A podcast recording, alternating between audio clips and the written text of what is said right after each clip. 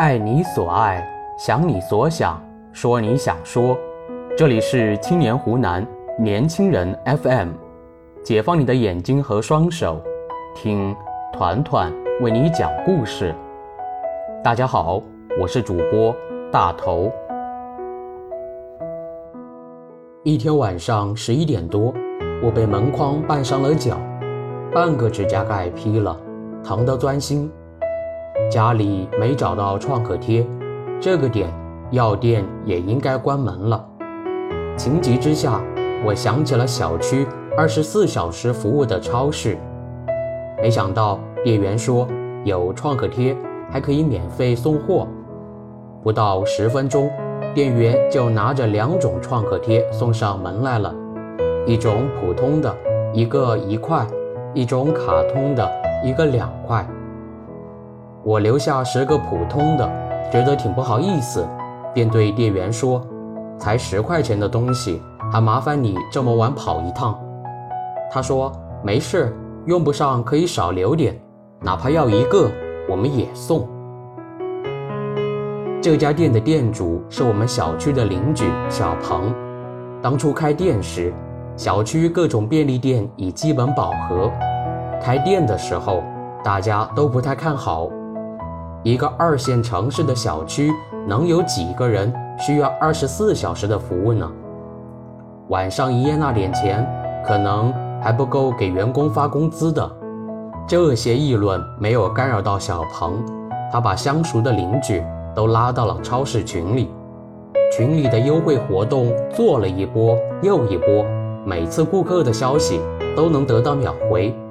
常看到有人半夜要求送啤酒、香烟，还有人做饭一半时发现没盐了，在群里呼叫送盐。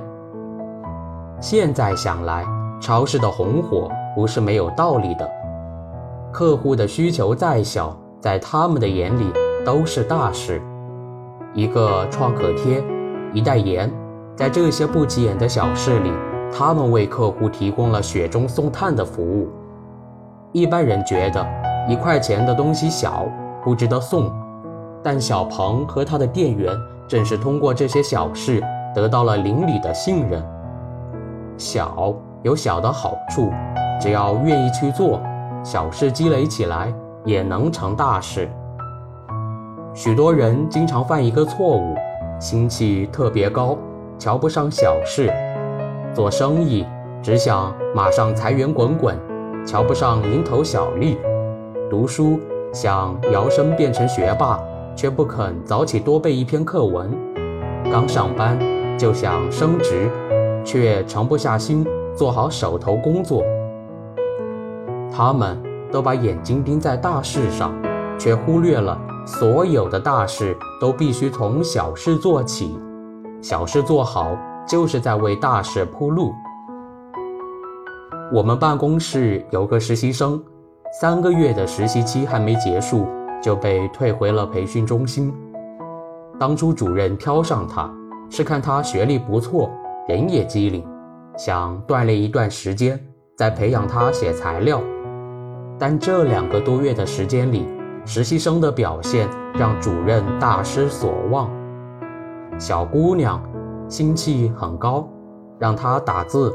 打出来错别字连篇，还说自己只负责打字，不负责校对，让他接听投诉电话，他叫喊的声音比顾客投诉的声音还大。收拾会议室、影印文件这类事，更是不屑去做。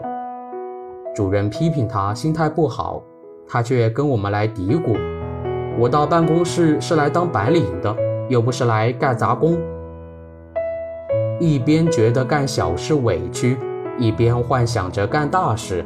殊不知，小事做不好，别人怎么敢把大事放心托付呢？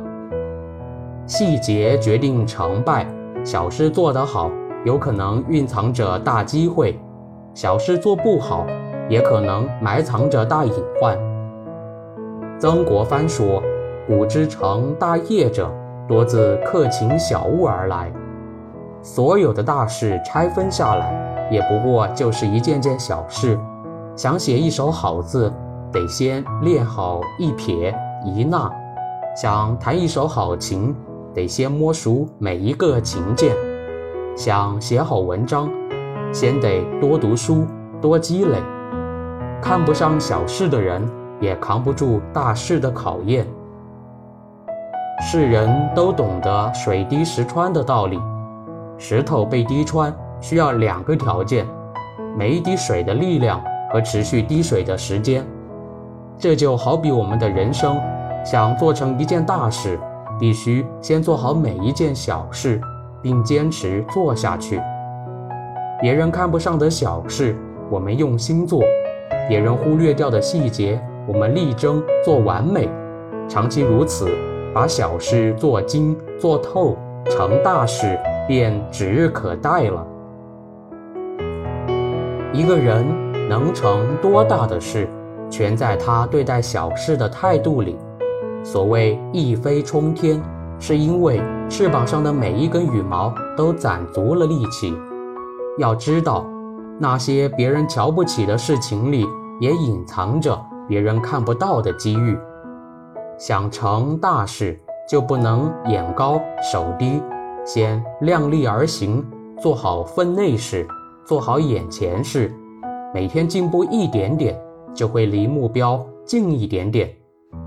所有的大事可期，皆源于小事已成，步子稳了，脚下的路也就顺了。共勉，晚安。